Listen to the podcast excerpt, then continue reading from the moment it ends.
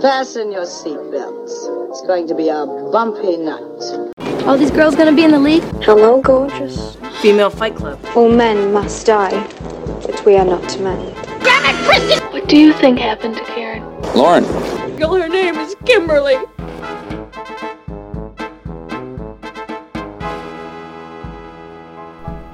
Hello, everybody, and welcome to the latest episode of Citizen Dame. I don't know what number we're on. I'm just gonna assume it's a high one. 32. 32. 32.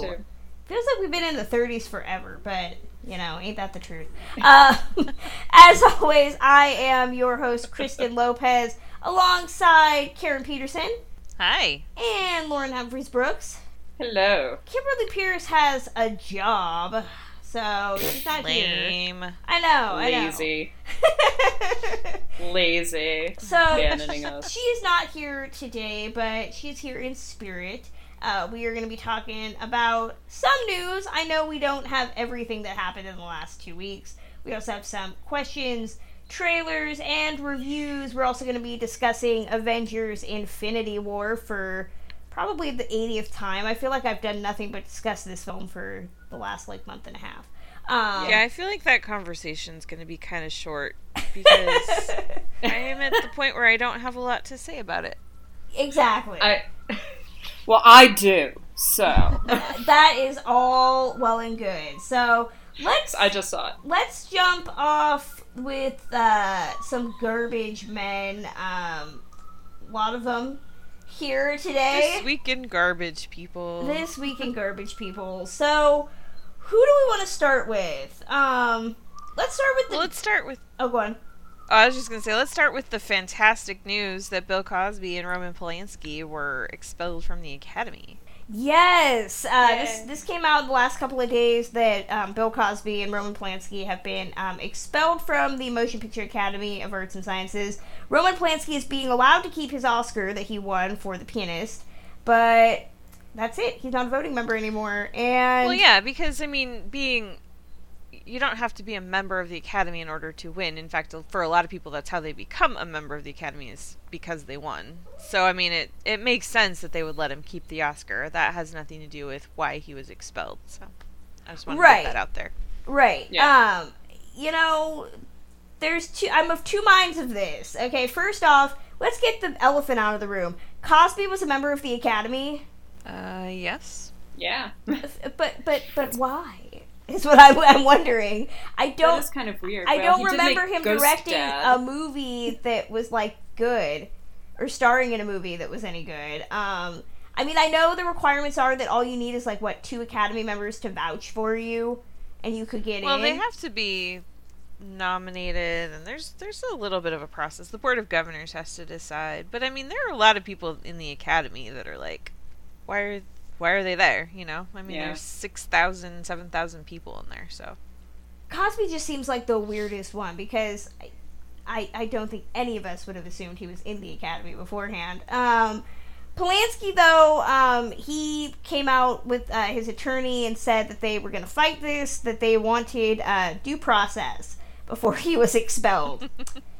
Oh, he cares about due process now? uh, apparently, I don't. I don't. To quote the Princess Bride, I don't think it means what you think it means. Um, I, I just don't know why he keeps on putting himself in the spotlight on this. He just should have been like, okay, fine, whatever, and just walked away from it. Like, just this is a bad idea. Well, I think the reason is because I mean that's a great point, but I think the reason is that f- up until now it has always worked for him. He's had allies who Yeah. every time he he kind of pops his head up, they're like, "Yeah, yeah, no, let's bring him back." And I think that he was counting on that still happening, and I don't think that he was expecting that finally the tide has turned against him.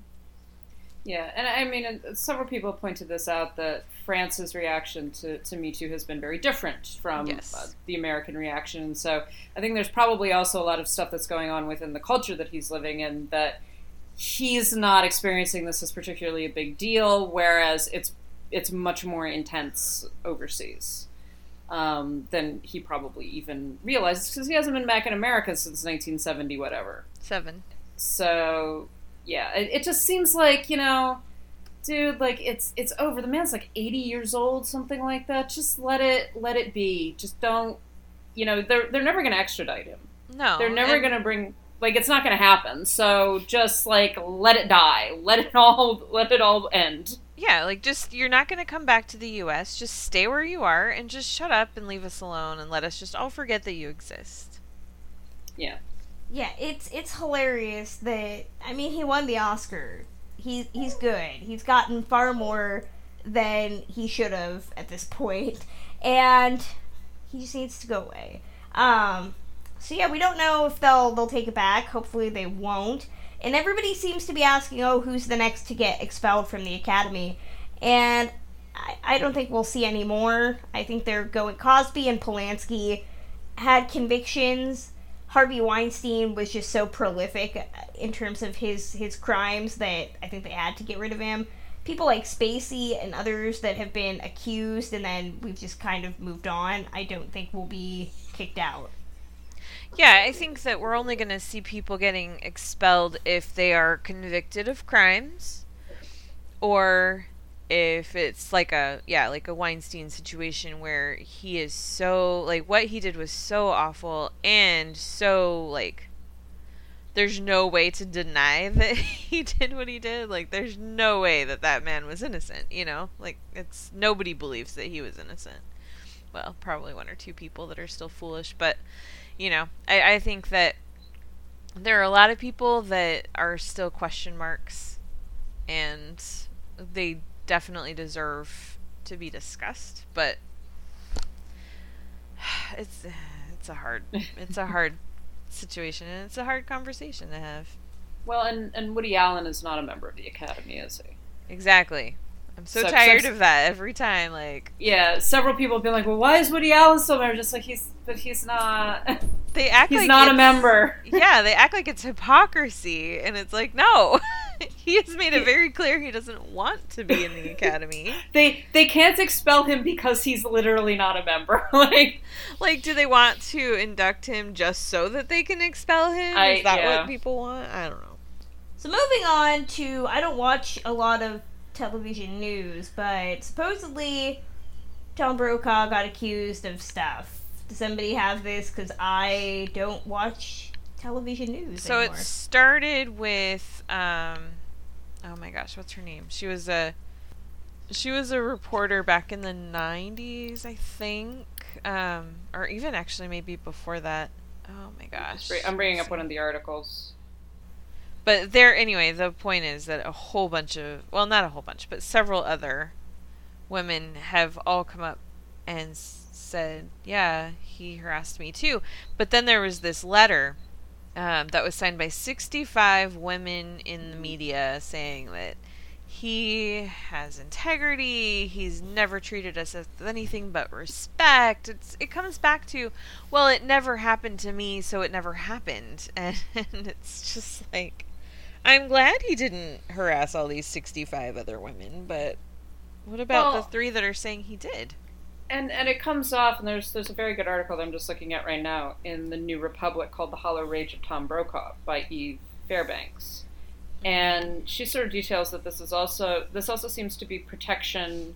NBC is trying to protect itself, and Brokaw has been one of their major anchors. He's been he's been a major face of NBC. You know, he's this this gentlemanly um, uh, exhibit of like old journalism, basically and you know to now then have all of these accusations about him i think we're up to three or four women have have accused him of like inappropriate Yeah. conduct and sexual harassment and uh and so NBC's kind of doubling down and trying to protect themselves. So you've got people like Rachel Maddow, who are part of the NBC family, um, coming out, and is also a, a major feature and feminist, um, coming out and saying, "Oh no, Tom's fine." And it's like, no, guys, you got you have to be able to clean your own houses as well as everybody else's. Well, I would. I think that we need to remind everyone too that um, this the Me Too stories against Harvey Weinstein started with an investigation by someone at NBC. NBC was like, mm, "No, we're not going to go forward with this." and And, then Matt you find out about Yeah, and then you find out about Matt Lauer, and Yeah. I'm sure they've got oh, I'm sure it goes for decades, all the way up to like the top studio heads for years, or company heads, whatever. It's I don't know. It's Yeah, it's and then- crazy. and Bro- and Brokaw comes out as like basically saying that oh this is ba- basically turning accusations on to his his original accuser, saying things like oh she um, she married a wealthy man and she's portraying herself as Me Too's den mother and a keeper of the flame, like all of this shit. And this is something. This is an email that he wrote at like 4 a.m. Uh, defending himself. Here's something interesting. If you you know when Google does the auto suggestions, so if you type in Tom Brokaw in a space, like you haven't typed in anything else, it go it gives you these choices: Tom Brokaw, wife, age, cancer, books, young, net worth, biography, 2017, Greatest Generation, and Twitter. Nothing about allegations. I just find that interesting. It's like, come on, Google. And then we There also to be. had info on Charlie Rose, uh, which I, I must have missed. Yeah, there was more yesterday, I think. I don't know. I've stopped paying attention to him. Well, the Char- the Charlie Rose thing, um, there's been like he may be co- he's trying to come back. He is trying to get. Yeah, they're they're trying to do a CBS CBS I think it's CBS is doing uh, or is proposing to do a television show with Charlie Rose in which he interviews other men who have been wrapped up and like ruined quote ruined by the Me Too movement. So we've got this guy, and again, numerous women. I think there are at least three. I think that there have been more since the initial accusations came out. Mm-hmm. Uh, yeah, the uh, the Washington Post published another investigative report that found 27 additional women who have accused Rose of harassment. So in the midst of all of this, he's trying to make a comeback, and this is the same. You know, Matt Lauer is doing a similar thing where they're like doing this forgiveness tour almost, um, where it's like, okay, now we're you know, time has a whole month has passed, so now it's time it's time to forgive these men and bring them back into the fold, and it's just it's a bad look, and you do kind of wonder what networks are thinking what the what these men are thinking that like they obviously have not processed that they've done anything wrong or that there's there's anything that they are not owed the attention and accolades that they feel they deserve. Yeah, that's that's some balls right there to think that you can do a television show where you're going to interview other people under the guise of the fact that they've been unfairly maligned. Like, really? Yeah. Oh, by the way, going back briefly to the NBC thing. So there's an article that came out a couple of days ago. Ronan Farrow is saying there's more to say about why NBC rejected the Weinstein story, and he's got a lot more that's coming about oh, it. Oh. God. Yeah. All So of it's like- NBC is just good. They're just to be like, you're all abusers, all of you. Yeah, pretty much. the fact he says the fact that there was a veil of silence around the Harvey Weinstein story for decades is not accidental, and there were a variety of systems that kept it silent. The question of complicity of the media and the role the media played in keeping this quiet for as long as it was quiet are important ones. I love Ronan Farrow. Further proof. I do too. Um, and then that fine musical tunesmith R. Kelly. So, if you didn't recall, a couple Does years ago. Does the R stand for rapist? I'm not sure. he doesn't. It, that's Mr. Rapist to you, okay? Oh, I'm sorry. God. Um, I, I don't know. So moving on, uh, R. Kelly, if you don't remember, a couple years ago was accused of of raping a young girl, and nothing really came of that. But we all know it's been out in the ether that that he's been uh, doing some wrong, and now. Women are finally like, stop it. We need to get get rid of R. Kelly. Just because you like listening to Ignition during the summertime does not mean that we need to support him anymore, and I am all for it. Yeah. Yeah, I mean, he he's been accused of running. I mean, there was a BuzzFeed article I think last year. Oh, that's right. around- That's right. somewhere around then. That I mean, it, it wasn't just like, it, I mean, just you know, it wasn't isolated incidents um, uh, that were unconnected. It's like he has been grooming women to be his girlfriends and to basically be enthralled to him as like it's practically a cult and that's that's the way that the BuzzFeed article sort of categorized it as like this this cult with Kelly at its center and with this massive number of women who that he has sex with some of them underage some of them obviously are being entrapped into it uh, and and yeah so finally in the context of Me Too in the context of Times Up finally a bunch, a bunch of women are going like um okay, we need to talk about R. Kelly because many of his victims, I think most of his victims, are women of color, and particularly young girls of color. And there's been this tendency within the Me Too and the Times Up campaigns of, of not ignoring but sort of sidelining um, accusations by women of color against uh, against particularly men of color. Um, and now th- there we're sort of saying, okay, this this is something that needs to stop. We need to actually take these accusations seriously, and we need to end the the existence of R. Kelly. We need we need to end his ability to be an abuser.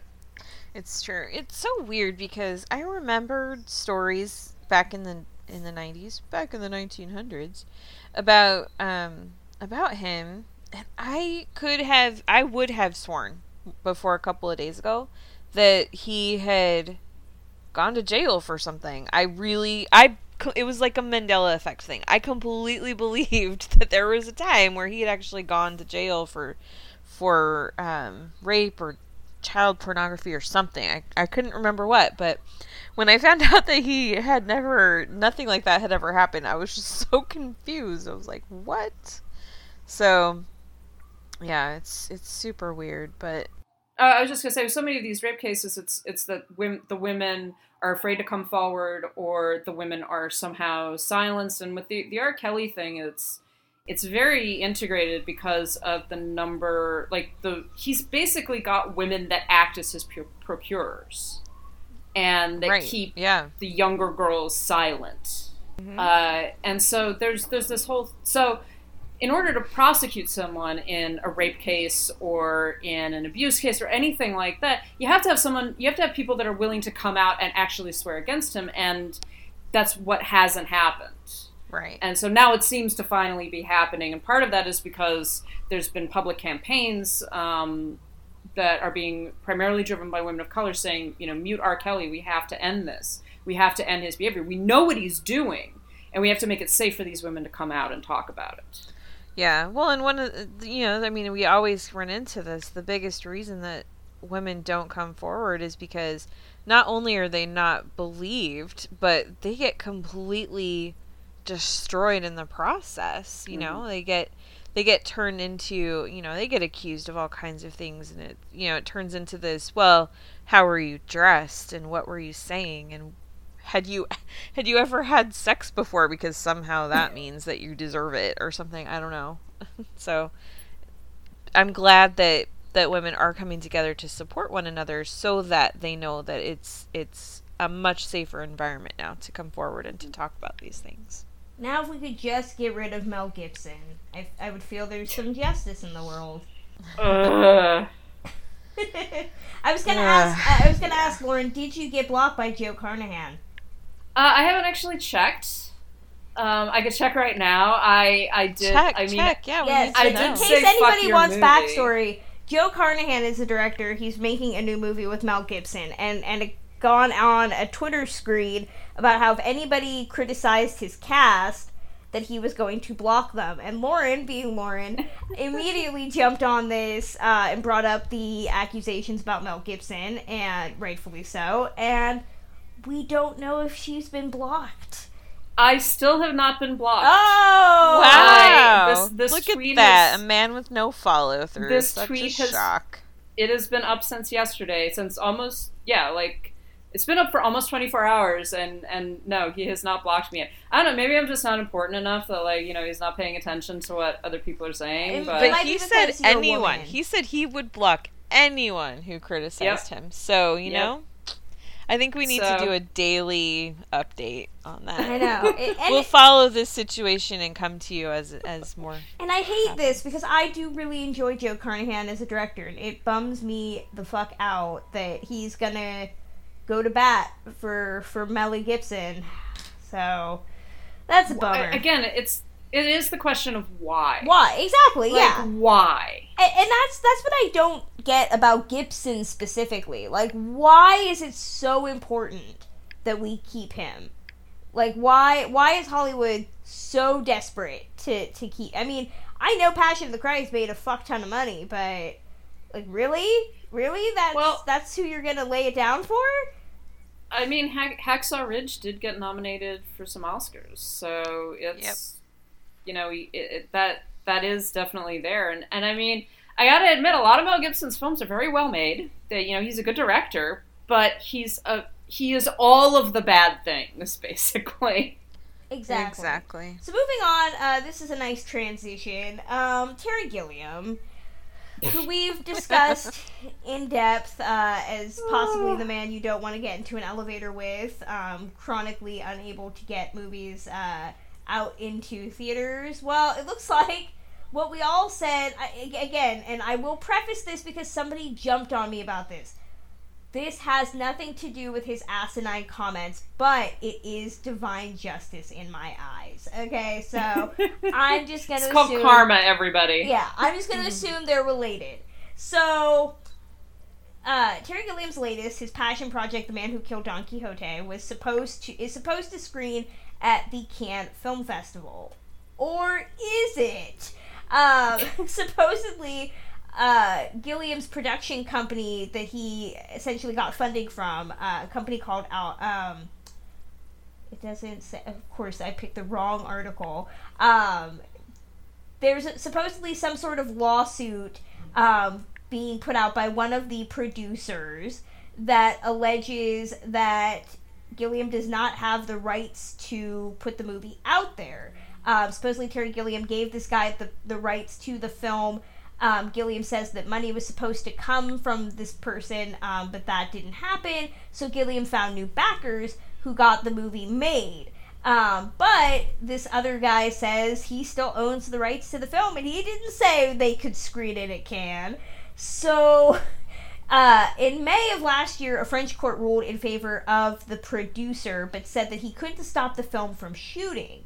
And so now they have until May 7th to come to an agreement on whether the film will screen, and Cannes has said that they will do uh, whatever the winner wants them to.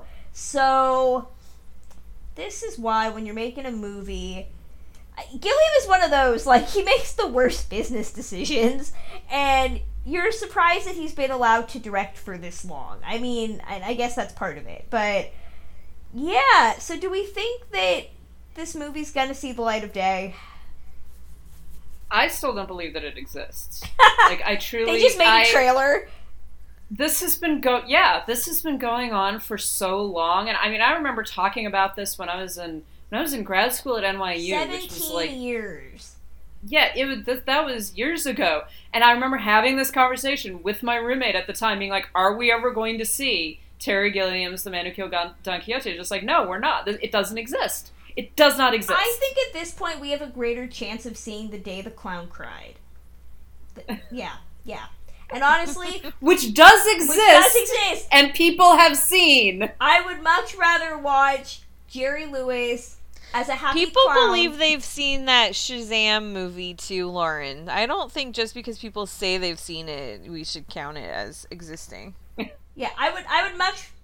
I would much rather see Jerry Lewis put little children in an, in a Holocaust oven than watch Terry Gilliam at this point. I mean, thank, thank you for that I, I I'm not saying that like Wow. joyfully. I'm not saying that joyfully, but I think that at least is a movie that you know. I mean, Jerry Lewis was kind of a dick.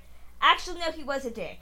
Um, but I I would just rather see an example of that work because I know it exists than what Gilliam's got going here. And Gilliam's also an asshole. So here's my thing: if you're an asshole and you have passion projects, maybe not be so that you can get funding and and not have to worry about this. I'm really just trying to back off of the Jerry Lewis comments I just made. I, well, I mean, you know, people talked about this forever. That Gill, one of the reasons why Gilliam has such difficulty getting things made is that he's got these big ideas, yeah. and you know, give, give him props for that. He he he's made some great films. He made Brazil. He made Fear and Loathing in Las Vegas. He made. Um, uh, I love the Imaginarium of Dr. Parnassus. I- you know, I but like there are these movie. huge there are these huge ideas that then you know people are like okay this is going to cost millions upon millions of dollars to just just to do this one thing that you want to do. And it's like he can't listen to anyone saying to him that this isn't going to work. You know he should have abandoned the man who killed don quixote a long time ago.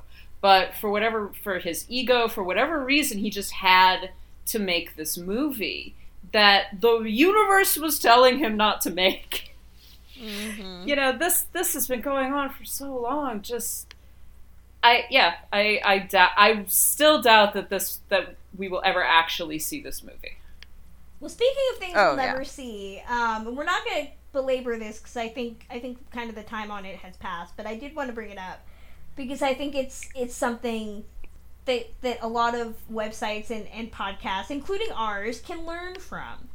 So, have you guys been following FanCon? Yeah Yep. So FanCon was a was a convention that was organized by a bunch of people, um, possibly spearheaded by Jamie Broadnax of uh, Black Girl Nerds, which is a prominent um, website, and it was all set to happen uh, at the end of April, I think, in Baltimore.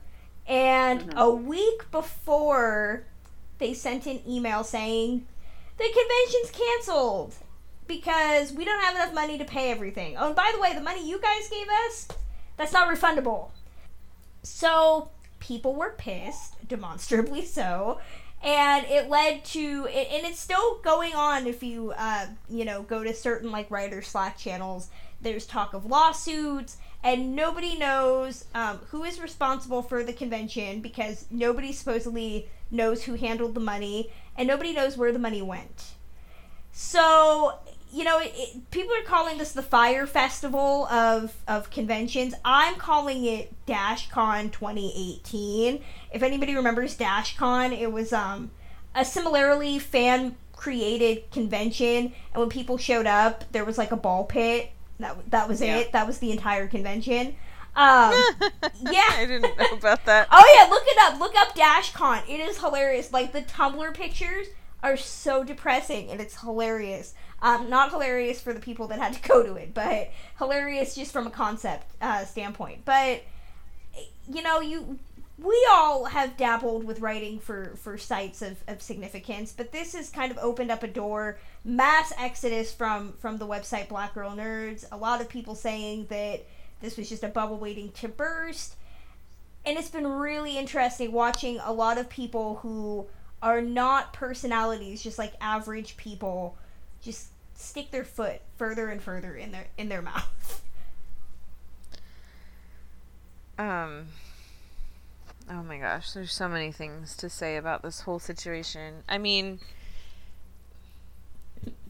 part of the, the biggest problem, and I keep seeing this coming up in every every inst- industry I've been in, like I, in, with my family, with everybody, communication. You know, I mean, this whole problem with FanCon, the fact that they didn't let anybody know that there were any issues until seven days before the event Yeah. is a problem. And I know that they didn't want to. Uh, they didn't want to scare people off and have people, you know, pull out. But the stories that are coming out now that they were over four hundred thousand dollars in debt, that they had six hundred and fifty thousand dollars in bills that they couldn't pay. You know, all these stories. It's like you know before the week of, of the event that that's coming. you know? supposedly supposedly when when Jamie Broadnax put out a statement she unintentionally admitted that she had heard at the beginning of April that things were in trouble Mm-hmm. and did not proceed to tell anybody Exactly. and and then they were still asking people to come to Baltimore because they were gonna do some stuff, and people were just like, "Wait, no." I mean, Baltimore's not really a destination city where you can go and at least like do other things. I've never been to Baltimore, so I'm just guessing. Um, But you can have a good morning in Baltimore. I saw that's that. true. That's very cool. true. You can ride on a school bus and sing songs. Um, but you know, if this had been in LA, like you could at least salvage the trip if you have to go. Um, and then to tell people that you can't get refunds and you're just shit out of luck is just the whole thing is just like poor Well, but business. they were still having their screening of Infinity War, so it was fine. They're fine. It's fine. uh, so yeah, that that's FanCon. Look up DashCon. At, at least they had a they had a fucking ball pit. like at the bare minimum, Oh, man. they at least offered something to someone. Yeah. Well, I think the bigger. I mean, what happened with FanCon is terrible, and now they've got, I mean, big name people that were involved in this project. As far as like from vendor standpoint, Disney was having a, a booth there. I mean, Supposedly, Disney gave a lot of undisclosed money to these people. yeah, you don't want to piss off Disney. No, Like, that's, they pissed off. I mean, they're blacklisted Burton. LeVar Burton now. put out a tweet and was like, "I'm pissed." Mm-hmm. Yeah, exactly. And and so it's like that's that's a really bad problem. But then they just kept making it worse for themselves. And this is the thing that we see in, you know, I was talking about communication, but I mean before and after. This is the problem that we see in so many situations where something happens that's, you know, bad and bad PR and whatever, and they just make it worse by the way they keep talking. And it's like people just try so hard to cover their asses in these situations that they just keep talking themselves in circles or talking themselves right into a hole. And it's like if you just come out and say, you know what, like if Jamie Broadnax that Friday before said, "Oh my gosh, you guys, this is so completely fucked up." I don't know how I let this get so out of control. I've known for a couple weeks, but I've been trying to salvage it. That would have helped. And people would still be pissed at her, justifiably so, but at least she wouldn't have looked like she was complicit in it. And I don't know if she was or not. I'd like to think that she wasn't and that this really did just get out of her hands. But at the same time, the way that she's been responding all week, it makes it seem like she was part of like a conspiracy. And and that's that's like the exact wrong way to handle this, you know? She needed to just get right out in front of it, address it truthfully from the beginning, and then hopefully, you know, it would have been really bad in the short term, but it wouldn't cost her her site and her reputation forever, Yeah. you know? So moving on to some film news. Uh, this came out last week, but we wanted to celebrate it anyway. So uh, Margot Robbie is doing a Suicide Squad esque spinoff uh, called Birds of Prey, and she, from what I had heard, demanded that they get a woman to direct the film. And they Yeah. did. They got uh, director Cathy Yan, and she is going to be uh, directing uh, what is being called an untitled girl gang movie.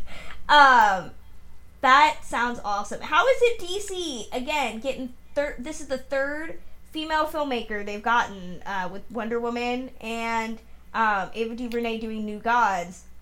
Marvel still hasn't really fixed their problem. Um, Cathy also the first Asian director ever to direct a superhero movie.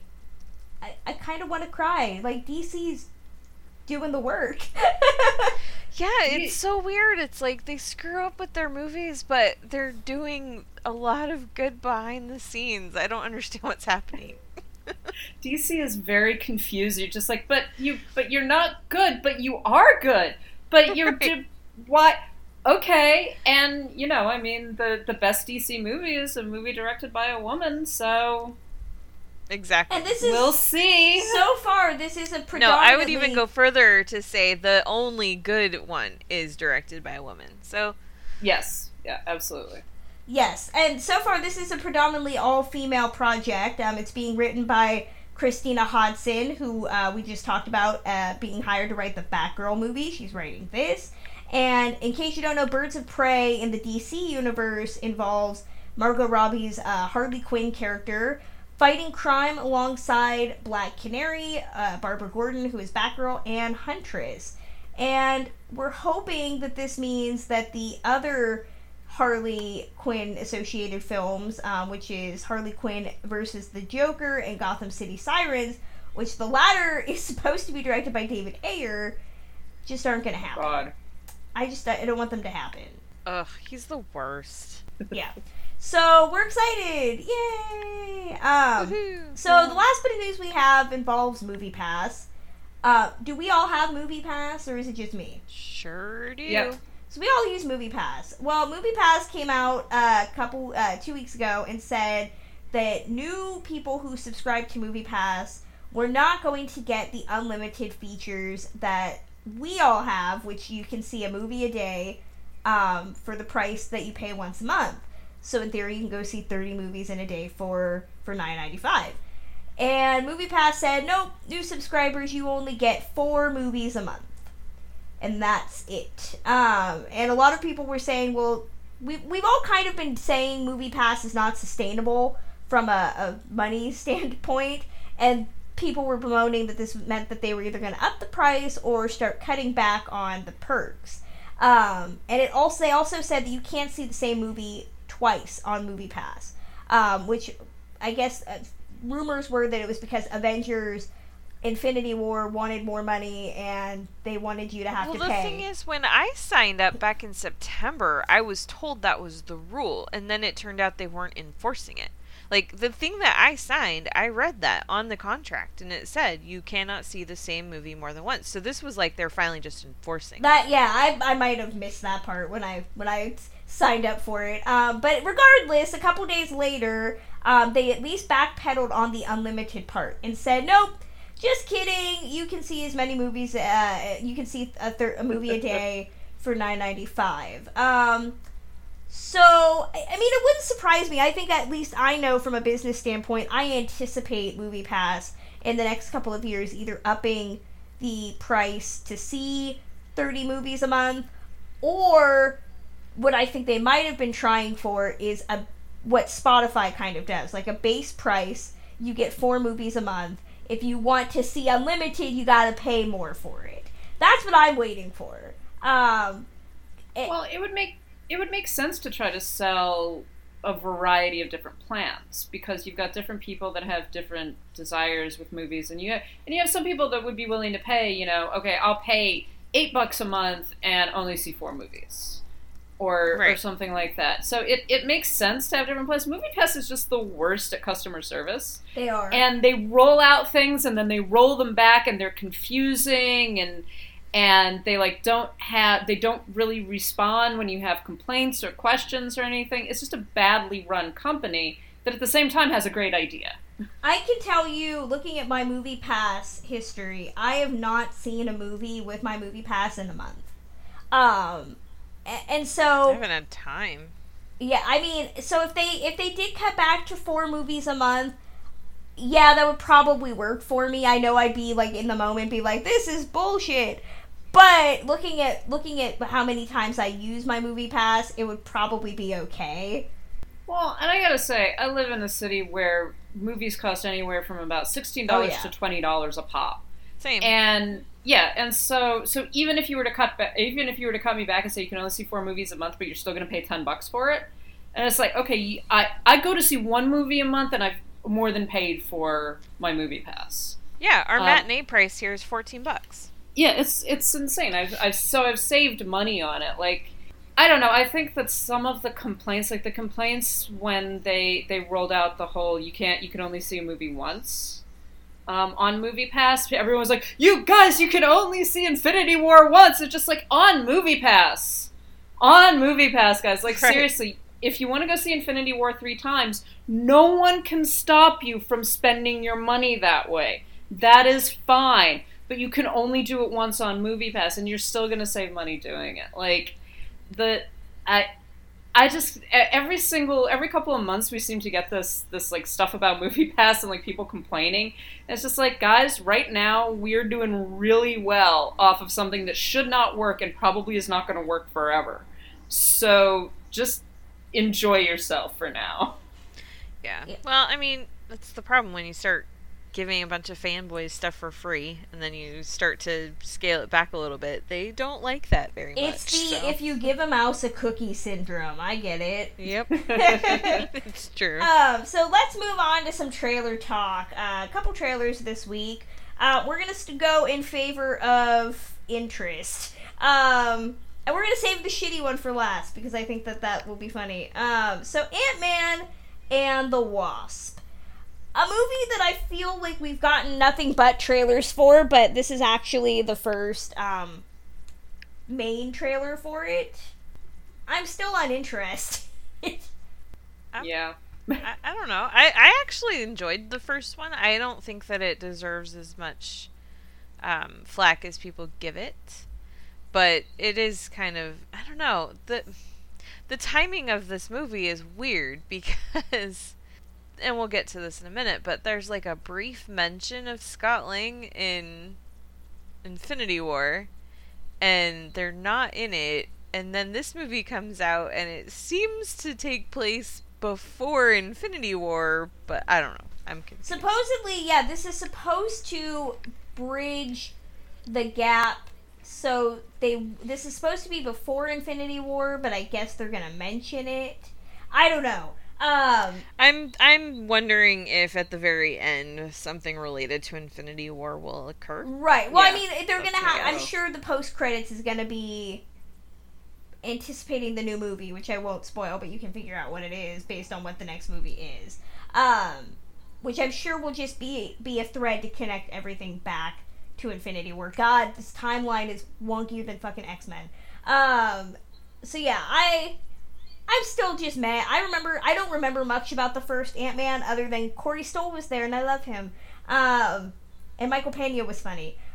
Michael Pena was hilarious. I love him. Yeah, but I, I have no no memories, fond or negative, for it. So, regardless, Ant Man and the Wasp comes out July 6th. This is being considered their debut of a female lead um, superhero because they put her in the title. Meh. Um, moving on uh, to what looked like the weirdest goddamn trailer that I'd ever seen the new Paul Feig movie. So, A Simple Favor is supposedly going to be a take on Gone Girl. It's directed by Paul Feig, who did um, Spy and The Heat. Um, it's based on a novel by Darcey Bell, and based on the trailer, all I can get is that Anna Kendrick is best friends with Blake Lively, and Blake Lively disappears. Um, It looks vaguely Ingrid Goes West. it could be. It could be. Anybody Ingrid else Goes- get that? It look it reminded me a lot of Ingrid Goes West, just more more polished and with an actual missing person. Yeah, yeah. It, it played a little bit like, at least for part of the trailer, I was like, is this like single white female? That's what I got. I got single white female. here?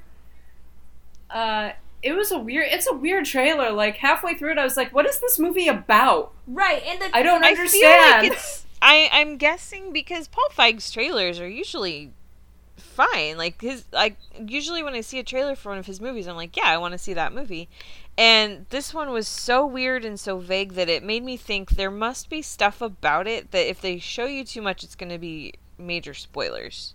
That's possible. Um, I do like Yeah, that the I mean- the poster looks like um like Saul Bass, like a Hitchcock poster. If anybody's uh, seen it, so uh, Yeah. are we trying to get like a little like a little Vertigo in here in terms of like Anna Kendrick taking over her life? I don't really know. Um, but that intrigues me that I don't know. I, I'm willing to go with Paul Feig. I mean, he he's made there are very few Paul Feig films that I don't like. So Yep, in Feig I trust. Hmm? In Feig I trust. Yeah, absolutely. So I, I'm I'm willing I'm willing to see what he's doing, especially if it does kind of veer into sort of comedic Hitchcock territory. I would be totally into that. That comes out Yeah. uh, September 14th. So we can all prep for it then. Um, moving on to the next trailer, which I think everybody was asking where the hell the trailer for this was. Crazy Rich Asians. Uh, this is the the film uh, based on the novel uh, by Kevin Kwan, directed by Jon Chu. Um, that has Constance Wu as a young woman who is going to get married and discovers that her fiance comes from um, wealth in. Um, Wait, they're engaged? I thought they were just dating and were going together to a wedding. I think they're engaged. I'm so confused. I don't know. There's a wedding at the end. Yeah, I end. think they're supposed to get married. Yeah, she's Oh, she's okay. in a wedding dress at the end. Spoiler alert in the trailer. Um, uh, but she finds out that her her fiance is uh wealth part of a wealthy Chinese family. Um, I'm excited for this. I don't really get excited for like rom coms, but this looked really cute. Yeah, I, I'm right there with you. I love I love Constance Wu. I think that she's so much fun. I love Fresh Off the Boat. And to see her in like a big screen rom com that just looks amazing. Also Michelle Yeoh's in it. Yes, as the as Like- the matriarch. Yeah, as as like her future mother in law, his mother, like I am totally down for this movie. It just looks like loads of fun. And I would love to see a good romantic comedy again. Because there are so few good romantic comedies being made. Yeah, it's been way too long. And can we also just take a minute to talk about that beautiful face on Henry Golding? Yeah, I was He loving is the so cute. Oh my god. I was loving the female gaze of the trailer. Just like we're just gonna show you his abs constantly. Uh-huh. Um, I'm not complaining about that. By the way, Henry Golding also shows up in A Simple Favor. That's right. It's gonna be a good year for him. And for us, because we get to enjoy him. And in case you were curious, Jon Chu um, is directing the Hamilton movie, supposedly when they ever get to that. So there's that. Hmm. So I'm excited. Um, and one, I think they were saying first movie since the Joy Luck Club to have predominantly all Asian cast. Yeah. And that was what, 94? Joy Luck Club was 93. 93. Oh my god. Yeah. So Yeah. it's been it's been that long. So um, it comes out August 17th. And we gotta end with a movie that I don't really think anybody asked for. I, I know I can guarantee you nobody, nobody, asked did. for it. So we're doing Robin Hood again. And you you might say, "Hey Kristen, didn't we just do Robin Hood back in uh, 2010? So we didn't even do it In 91. but we didn't even get a decade between the last one and this one. And I would tell you, yes, we did, and it was awful. But I own it, so it has merit. Um, see, we're doing Robin Hood again. Uh, Kristen, I'm sorry. Having a place on your shelf does not give a film merit. it does so. How dare you? Um, so this this interpretation of Robin Hood is every interpretation of Robin Hood. It's absolutely no different. Um, the only thing I thought was, oh, it's directed by Guy Ritchie. No, it's not. It's not. It's directed by a thief who stole Guy Ritchie's style and is attempting to single white female him. Um, the director is Otto Bathurst. That is a name that somebody was given. Um, who has this is his directorial uh, feature directorial debut. It's written by two screenwriters who have not written a feature film script before. So it looks promising. Um, yeah, this looks horrible. This looks absolutely atrocious. This looks like the shitty remake of Ben Hur. Also has a place on my shelf. Um, meets like every oh, then it has merit, well, Kristen. It's got merit in that it's got someone pretty that I can at least look at it and watch it. Um, it it's uh looks like Ben Hur meets King Arthur, the Guy Ritchie King Arthur, which was not good too. These are movies we're emulating movies that are already shitty. How is that Yeah, happening? a bunch of generic British white boys, just saying. Yes, this has uh, Yeah. this has Taron Egerton. Why? Why? Uh, I, t- I said this on Twitter. I'm going to ask this again on this podcast. Why is Taron Egerton a thing? He's Like, not. They're trying he- to make him a thing, and he's not a thing. It's not like I have yet to see him in a movie in which he's actually interesting. His most interesting performance is in Eddie the Eagle, which has so many other problems that Oh, it's God, impossible that to like actually enjoy him. Yeah, that movie is so bad. Um, it also has it also has Christian Grey, Jamie Dornan. So you know, Another Oh, yeah. boring, boring white you know, mark dude. of quality, and it's got Ben Mendelsohn continuing my to be proof that he is the kiss of death for movies because he only makes shitty ones. Stop making bad movies, Ben Mendelsohn. I know you're the best. We part. need to get him a new agent. Is what Yeah. we need to do. What I don't understand about this interpretation of Robin Hood, um, other than all of it, is a And the clothes. the clothes. the clothes are one thing. Um, it looks like they're just rocking Henleys and leather jackets in the Crusades, and the accents. Robin Hood at the Gap. Exactly, and the accents or the lack of accents. So Taron Egerton sounds like Eggsy from Kingsman because that's what he is. Um, and then Jamie Foxx just sounds like Jamie Foxx, and Eve Hewson, who's our maid Marian, sounds like she's from like Florida. Like she's You know super what? American. I will not hear things against the accents because Robin Hood, Prince of Thieves, is fantastic with all the crazy accents. But accents. at so least No, it is not. everybody, but at least yes, it is. Prince of Thieves, there are actual other English people that sound like they're trying to convey the English of that time period. Yes, Kevin Costner sticks out like a sore thumb, and Christian Slater looks sounds like a Dickensian street urchin. But everybody else around them sounds legit, so it's okay. Okay, there is that. You're right. Okay, and I say that about I say that about Ridley Scott's Robin Hood too. Okay, Oscar Isaac has no fucking business doing whatever that noise that's coming out of his mouth is, but everybody else sounds okay, so it's okay. By contrast, um, this just looks atrocious, and when and when this movie flops, which it will, can we stop? Maybe maybe like wait a decade before doing another Robin Hood. I'm still waiting for them to do, and I think I mentioned this last time I brought up Robin Hood.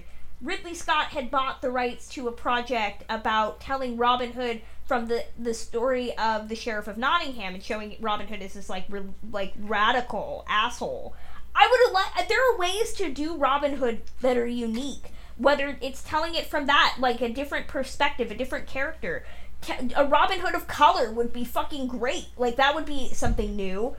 I'm sick of seeing Robin Hood told the exact same goddamn way.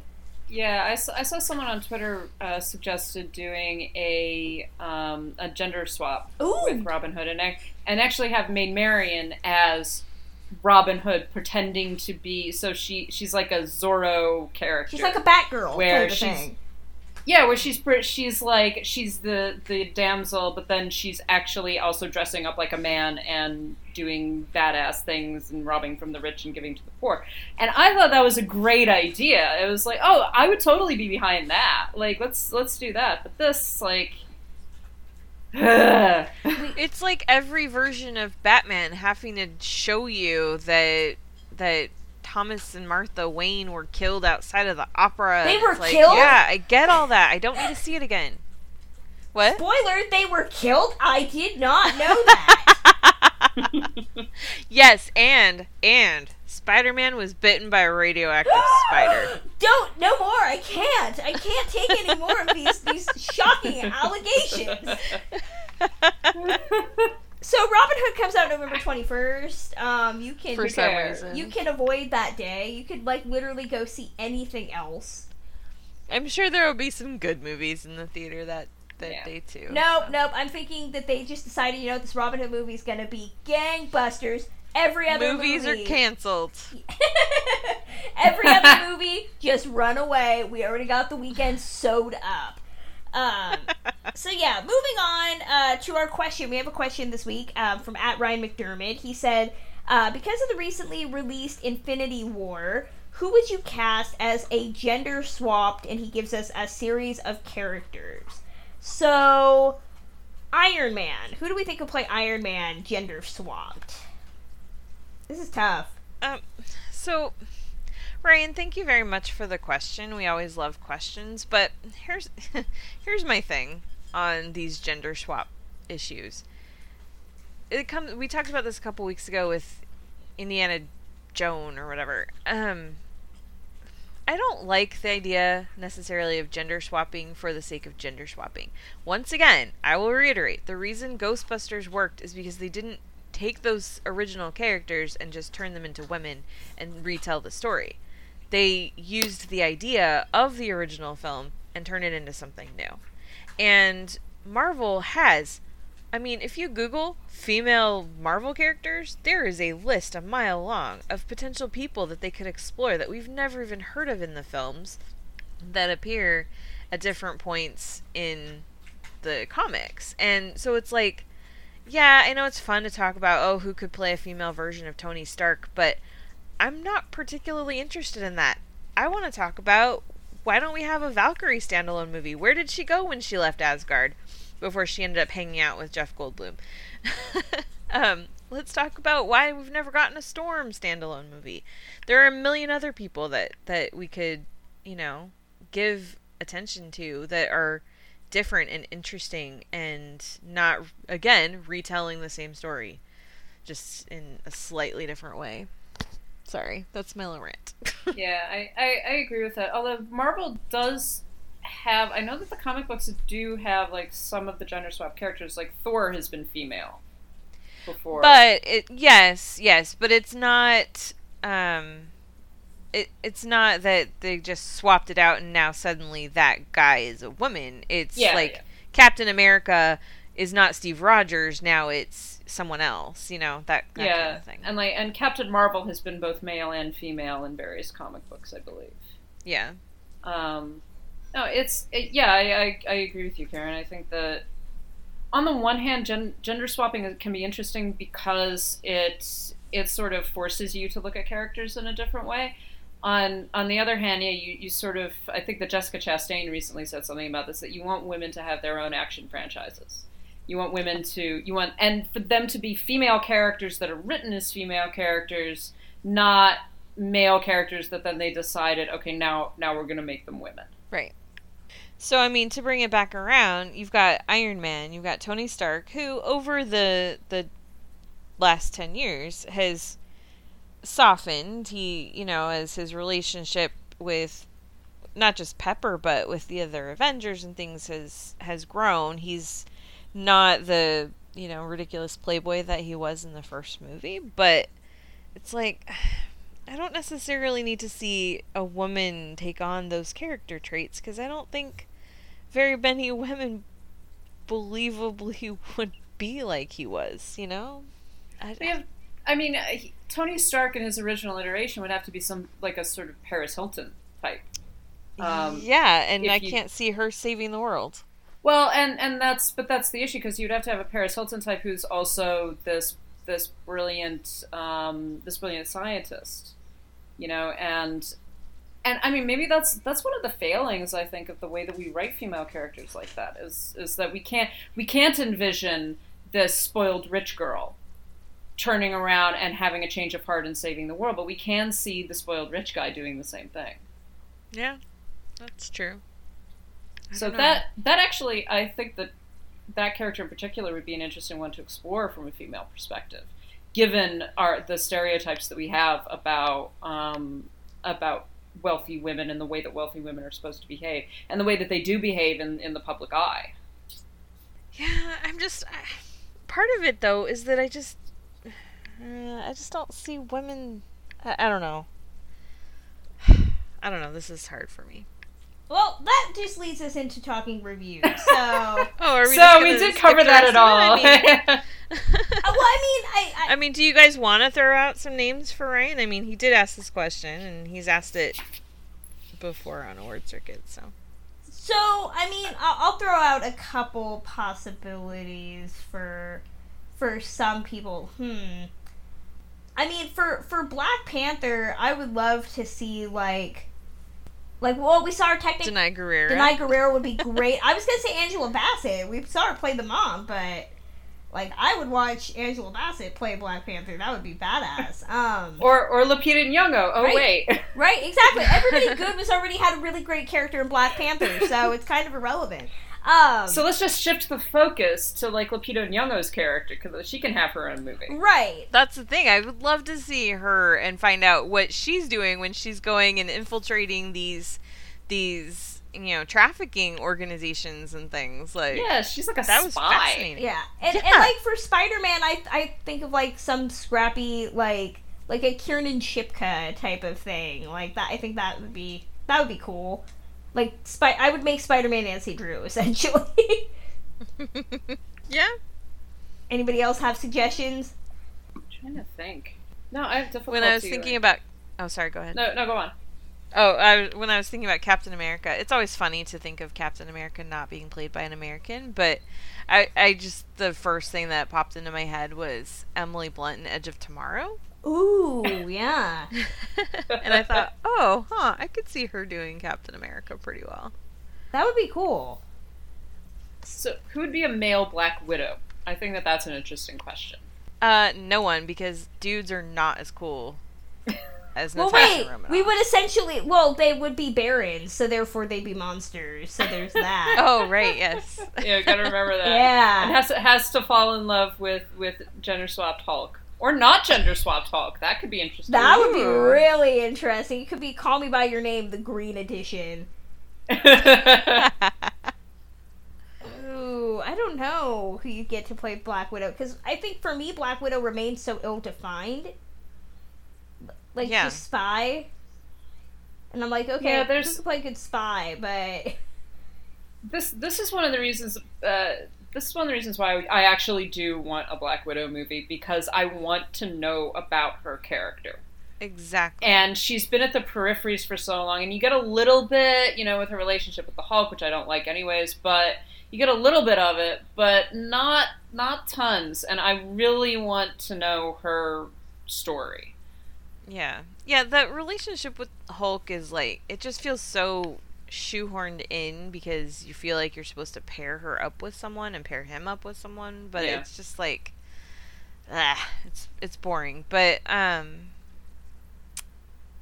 yeah. Well, I mean, supposedly they are moving forward with the Black Widow movie. I don't know. they they keep saying it's gonna happen. I'll believe it when I actually see it. Apparently they went through isn't that the one where they went through 65 directors, but apparently they couldn't have all been women directors because there aren't 60 active women directors. That's what some dude said on Twitter. Oh my god, people! and I was just like, um actually that might have been on a in an article. I got to find that now, but yeah. yeah, well film, film bros need to shut the fuck up They so really do. Well, let's just in general let's segue into talking about Avengers: Infinity War because I think we we've kind of talked it out on multiple podcasts and online. Um, I think Lauren is the only one that I really want to hear her thoughts on because Well, here's what I want to say, and then I think we should go into let Lauren talk about it. I enjoyed the movie, but I feel like how good or bad it is is completely determined by what happens next. And I feel like I'm tired of talking to people about it because there's nothing to debate yet, really. I mean, anything that happened can be undone or it won't be, or who knows, but I mean, it seems like a lot of stuff will change, but Yeah. that's the thing. Like, there's there's not there's only so much you can say because we don't know what's gonna happen. this is like talking about the seventh Harry Potter movie before the eighth one comes out and judging the you know judging both of them based on one movie. I, I will I will second that. Um, I'm not a Marvel fan, as we've all known, and I thought this was fine, but I was like, there's no payoff, and I get to wait a year for that, and I by that point I probably just won't care. So, yeah, it's it's a perfectly serviceable film. Fans of the the franchise will love it probably, but if you're a casual observer like I am, like you're just gonna be like, this is it. Um, but that's neither here nor there. We want to hear Lauren talk about this because she just saw this. because I just saw it. I saw it on Tuesday. Uh, okay, are, are we doing spoilers? Is that okay? I'd say by this point, yeah, you've had people have had a week. yeah. Okay, all right. So just just to to Fa- start off with, I- I- we th- will there throw are going to be spoilers. We will throw out yes. Fast forward about ten minutes um, when we get to talking about the rest of the movies and things we've seen. So I'll try Yeah. to remember to put a tag no on it. Yeah. So there. So I am going to talk about spoilers because one of my biggest issues with this film is is some of the spoilers. My here's the thing. I I am like uh, Kristen. I I am not a huge Marvel fan, but I have usually enjoyed every Marvel movie that I have seen. Like whenever I go to the theater, even if there there are times that they're over long, even if I'm a little bit bored, I've enjoyed it. The past two Marvel films that I've seen, I have loved. I loved Black Panther. I loved Thor Ragnarok. right? So it was like, oh, this is moving in the correct direction for me. I really like these films.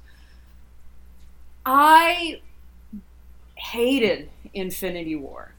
Like, I hated it, and I hated it for a number of different reasons, and I, I do absolutely get that this is a part one. And that you have to look at it as a part one, and it's not going to have satisfactory a satisfactory resolution, or even as necessarily a satisfactory arc, uh, because the full arc is supposedly going to come with the part two. So you're going to have to look both of them together. That being said, I felt that this film fridged a lot of characters. There are a lot of character deaths. And my problem was that I didn't feel any real emotional impact from those deaths because of the way that the that the film set them up. So you set up these characters, some of whom we followed over the course of two or three or four films. You know, I Tony Stark we followed for God, how how many films has he actually been in as a major character? And and then you get you know characters like Loki who have been in multiple films, and you get to the point where you know something really supposedly emotional or or uh, groundbreaking is happening to them, and I didn't feel that there was any emotional payoff for it. So Loki's death is just kind of like, oh, that happens within the fast the first ten minutes of the film. And I was like, okay, so you've made me kind of come to care and understand that about this character over the course of multiple films and now we're just like, oh, and by the way, he's dead. And I felt like every every time we got to a character who was going to be killed off or have something horrific happen to them, that was the attitude being taken. It's just like, oh, we're just going to eliminate them. They're gone. Bye. Uh, the most emotional one is Gamora, and even her, I'm like, I don't, I don't believe this. And part of why I don't believe this is because of my other issue, Thanos who is the character that we spend the most time with, who's developed the most across the course of the film. And I am being asked to understand and sympathize with in a way that I'm not being asked to understand and sympathize with the other characters, even though I've spent more time with them. But I have to understand and sympathize with Thanos, and it's like, oh, he loves this this girl so much. Just like, does he? I don't believe that he loves her. I don't believe that he loves her enough that he's got to sacrifice her in order to get the soul stone and and all of this other shit. I'm like, I don't I don't buy any of this. This is all this seems very all paint by the numbers. This is what has to happen to get us to the next part. And I'm not feeling anything for it. There was no emotional tension or buildup or resonance and then when when deaths happened or when things happen i was like okay i don't care. I just don't care. And that left me feeling very empty by the end of the film. Uh, the ending is terrible because it, it does it does kind of hammer home the fact that oh by the way all of this stuff that we've just shown you that is supposed to be like the beginning of the end of the avengers right or whatever this is going to turn out to be this can be undone completely so I'm sitting there going like, well, why the fuck did I just watch all of that? If you can undo this, if the next film is just like, oh, we're just gonna ratchet back time now, it's like, so who cares? Who cares about any of this? And that was the feeling that I got at the end of the film to the point where I was like, this is incredibly nihilistic because it doesn't matter. None of this matters. None of the, even uh, if this is going to be the conclusion, all of the things that I've seen in the previous films, they don't matter because you could just snuff these characters out with a snap of, their, of your fingers and bring them back. So, yeah, I was not into it. I thought it was a very sort of slipshod, lazy filmmaking. Um, for a two and a half hour film, I didn't get to see half of the people that I actually wanted to. Uh, and I spent way too much fucking time with the Guardians of the Galaxy. So that's my feeling. I have a theory that in the next one, well, it's not even just my theory, but in talking with a couple other people, we think that um, what Thanos had to do to get the Soul Stone, that he's ultimately going to be the one that turns back time and undoes everything. So I don't know. It'll be interesting to see. In in which case, the big villain and hero is Thanos. So why haven't we made like fifteen movies about Thanos? Why he's actually appeared in more of the movies than I realized. But That's he's hardly funny. a character. Right. Oh, I know. But it's like, I mean, this is and again, this is where DC has been screwing it up. It's like at least we've known about Thanos for a long time and we've built up to this. So now we finally meet him and it's like, oh wait, he's not quite what I thought he was gonna be. But with DC villains, it's like you never hear of them, and all of a sudden the Justice League is fighting some dude that you don't know about and don't know why you should care. Yeah. And. I, I do admit, I said this on Twitter and I've said it a couple of times. Um, the, and I know that the Infinity Stones and the whole story behind them, I know that that's a part of the comic books and that that's what they're doing. But when I got to when they got to the point of explaining like what they getting the exposition of what these stones actually are, both me and the friend that I was with began giggling because it was so stupid. It's such a stupid mythology and it doesn't it has no flesh to it at all. And i was i mean i was like i was sitting there laughing at this movie that i'm just like and the infinity stones. Like no this is funny. This is silly. Like please move on. I, I was very very disappointed in this movie obviously. I, I support this disappointment. So my friend was was like crying, and I was just sitting there thinking, it's just, it's the leftovers. See, I love all the. Oh, not all. I love um, 17 of the Marvel, the MCU movies. Um, and I really enjoyed this one. But like I said, how much I enjoyed it is going to completely depend on whether I feel they stick the landing in part two. And if they screw that up, then this movie is completely terrible as well. So, it's, yeah. I mean, I completely, I'm hearing your points, Lauren, and I completely respect and value your opinion. I feel differently, but at the same time, like, neither of us is wrong yet. and neither of us will be wrong no matter what happens. So, well no i mean this is this is all subjective and it's about the way that you Yeah. experience these films uh, yeah i mean i want to know what they like what they do in the Mhm. next one that i'm probably going to see it just because i want to know how it all comes out um, i will say benedict cumberbatch as doctor strange can get it like damn yeah. I actually liked him as Doctor Strange more in this than I did in his movie. It was weird. But the that's the other thing though. It's like, okay, so let's say Thanos is the one that turns back time to try to, you know, try to undo what he had to do. Like, okay, that's great, but theoretically then nobody would remember what happened, so they just keep rehashing this fight over and like I don't know. I, I have so many questions, but yeah as soon as you begin screwing around with time it, it never works completely exactly. Uh, but there is, I mean, there's that one scene where Doctor Strange, I think, says there's only there's only one way that this can happen.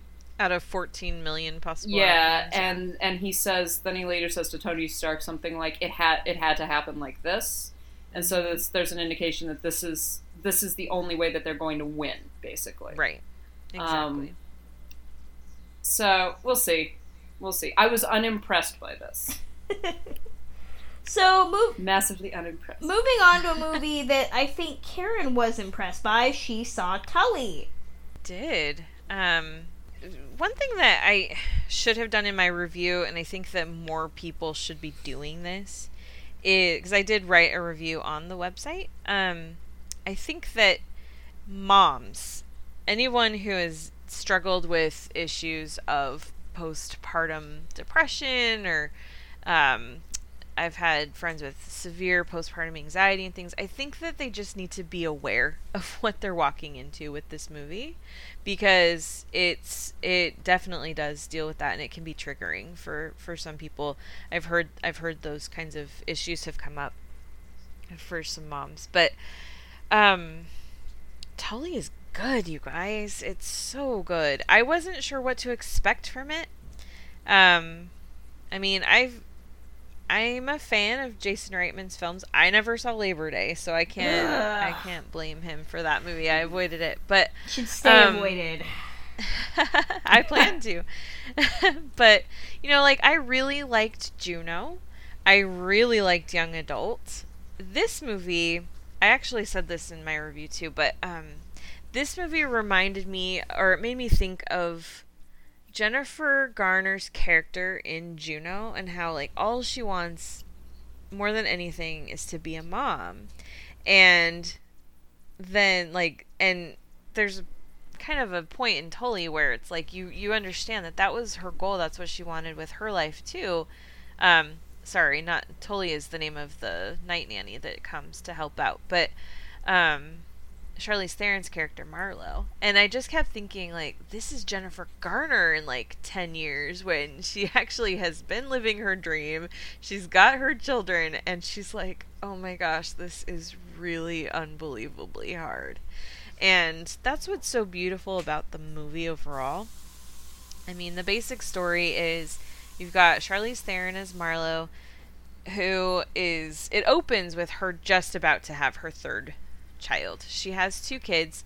Her daughter is like around eight or so, and she's just at that age where she's starting to become really aware of being self conscious of things and feeling like she doesn't necessarily fit in and feeling like she is not getting all the attention that she needs to have and things like that. Like she's just starting to you know, she's an oldest child and it's showing. And then there's this middle son um, who has a lot of issues, and they they sort of suggest that he's probably on the autism spectrum, but they never really explore that. He never gets tested or anything like that. Everyone at the school just calls him difficult and um, challenging, and you know, um, but he's a wonderful child and all these things. Anyway, um, but the movie itself, like once uh, once Tully, who is basically gifted to her by her brother, he says, "I'm gonna get you. I, I know you've been having a hard time. I'm gonna get you a night nanny so that you get some actually get some sleep." And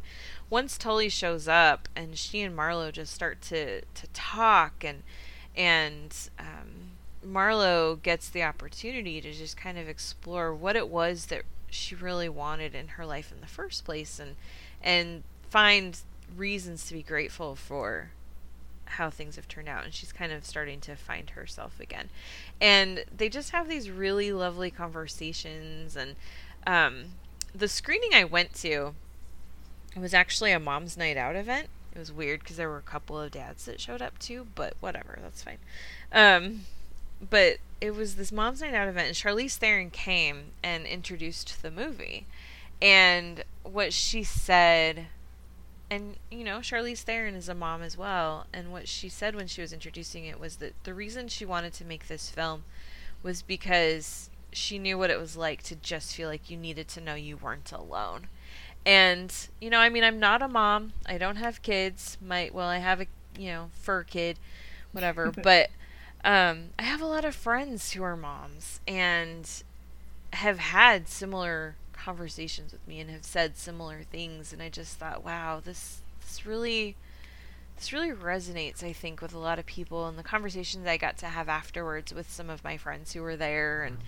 it just it's a movie that I think women really need right now, which is why it pisses me off that so many men were writing reviews about it. But we don't have to go into that. But I just yeah, it's a it's a really lovely film. There are parts of it that are very funny, parts of it that just make you angry because you see how women treat each other and it's just we need to stop doing this. We need to stop being so judgmental of each other's choices and we need to just start supporting and listening and loving one another. And that's I think what this movie is ultimately just trying to to to do. You know, you've got Ron Livingston as her husband who sits up in his room and he just plays video games and he barely pays any attention to her and he does not realize what is going on in their house. And um you know and it just afterwards i was talking to someone i was just like yeah basically this movie ron livingston is just playing a shitty husband. I was joking and my friends jumped on that and they're like no he's just really unaware. I'm like i know but you know that's the thing is like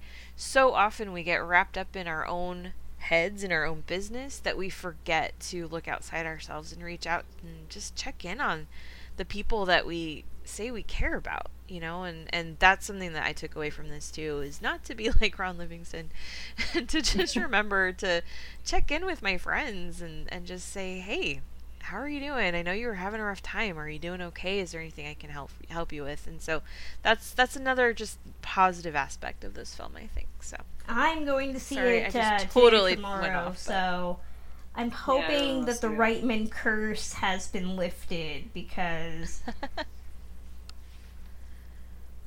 Hold on. I hope you guys enjoy it. I really do. I I think that it's just it's not anything like super flashy. Um and there are parts where it's just like, oh my gosh, this is like I just want to jump in the screen and punch this dude right now, but um yeah. I hope you guys like it. I think you will. Yeah, I don't think I don't think Jason Reitman's made a movie I've liked since since Young Adult, and I haven't rewatched Young Adult since it came out.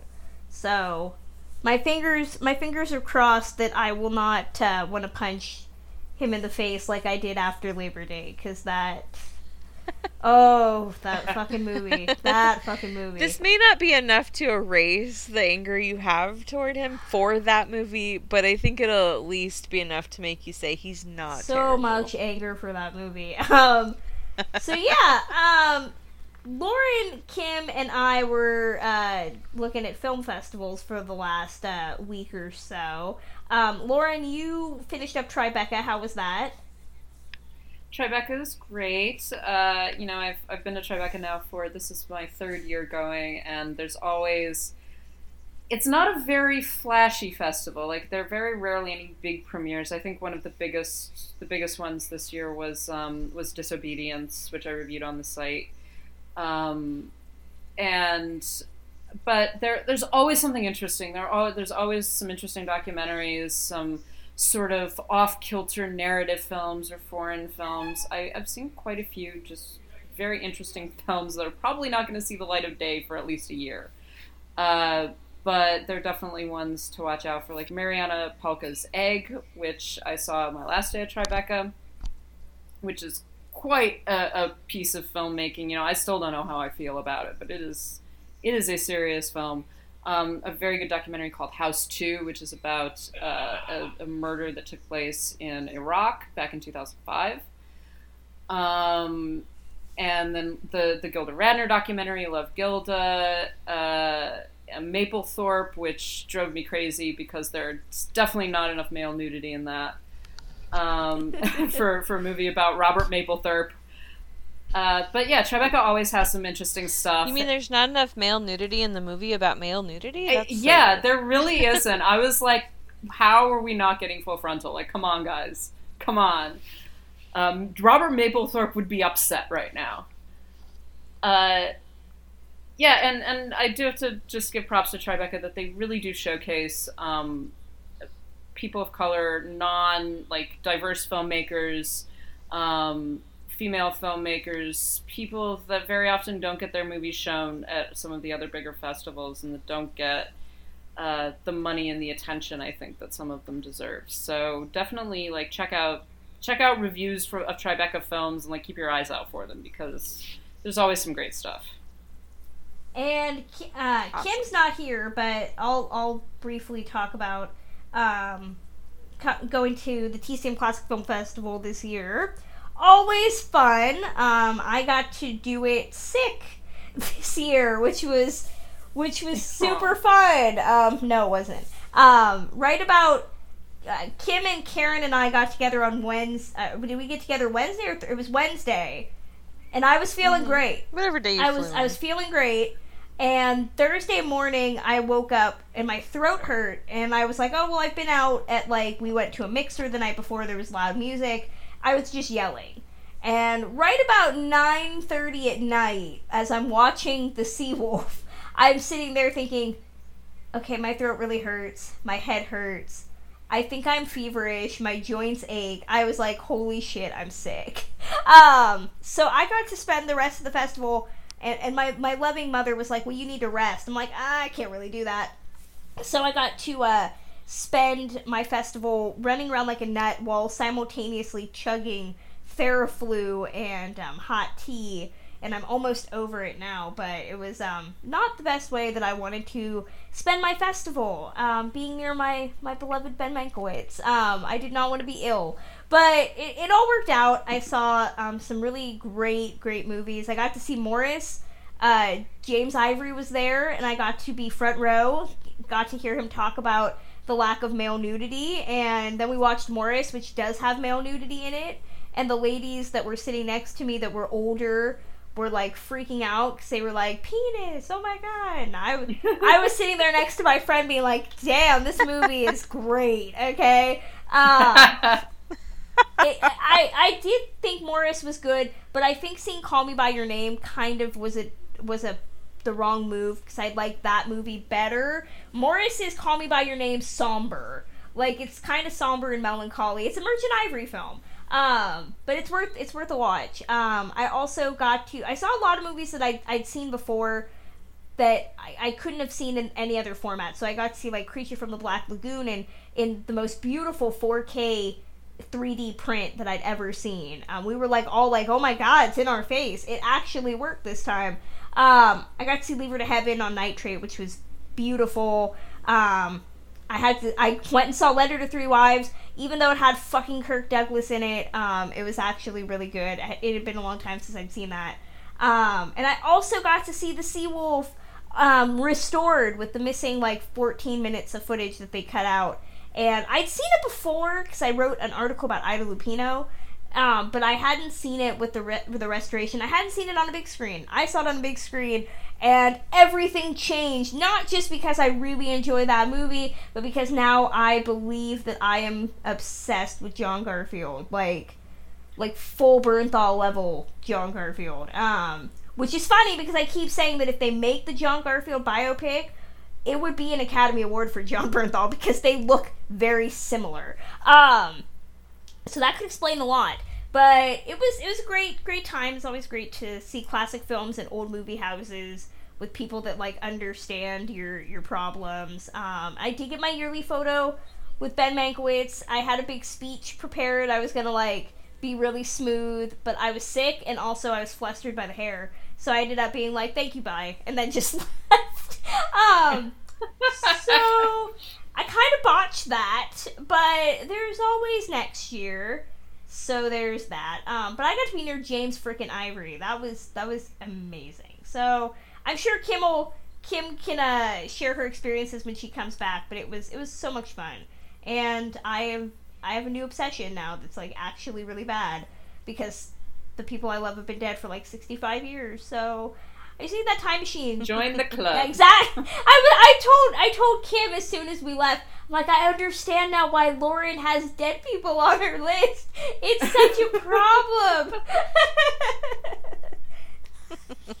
so yeah, there was that. Um, anything else we want to throw out before we close it up? Nope. I think uh, we're good. What is what does everybody ha- have on tap for this week? Uh, I'm seeing on Chesil Beach and Ooh. talking to Ian McEwan on Monday. Damn. Ew. Um, I I have uh, screeners for a bunch of stuff, including the Seagull. So Saoirse Ronan still. And on Thursday, I get to go see Deadpool two. So yeah, I'm not really looking forward to uh, that certain garbage person, but I'm hoping that Josh Brolin can um, help mitigate that. So I've heard people really think that Celine Dion's original song has a shot at winning I I've Oscar, heard that. Which sounds so hilarious. I've heard that, Oh which would be hilarious if it actually happened. Um, It'd be so Lauren, funny. anything on tap for you this week? Uh, I'm actually going to see The Rider later today, and uh, and I want to try to I want to try to get out and see. So I, I want to try to get out to see both Tully and You Were Never Really Here, which I still haven't gotten to see. oh yeah, go check yeah. that. So, and on the website this week, um, we're going to be doing uh, returning the Citizen Dame Five, talking about our top five movies that we just don't get. So that'll be up there as well as uh, Kim's Feminist Fridays and whatever else we decide to, to throw up on there. Uh, but you can listen to Citizen Dame on iTunes. If you are, consider helping us out by leaving a rating uh, and or review. We're also on Spotify, so you can listen to us there. Um, this the podcast is also on Twitter at Citizen Dame Pod, as well as Facebook. So definitely check those out. Um, and our website is always citizendamepod.com. Uh, if you want to help support the podcast, you can head over to patreon.com slash citizen dame. Uh, we have a bunch of perks right now.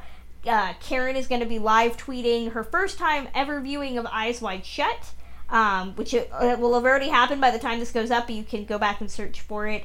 Um, we're also planning uh, a bunch of bonus episodes. And do we want to announce the winner of our riff pretty much, or wait till next week?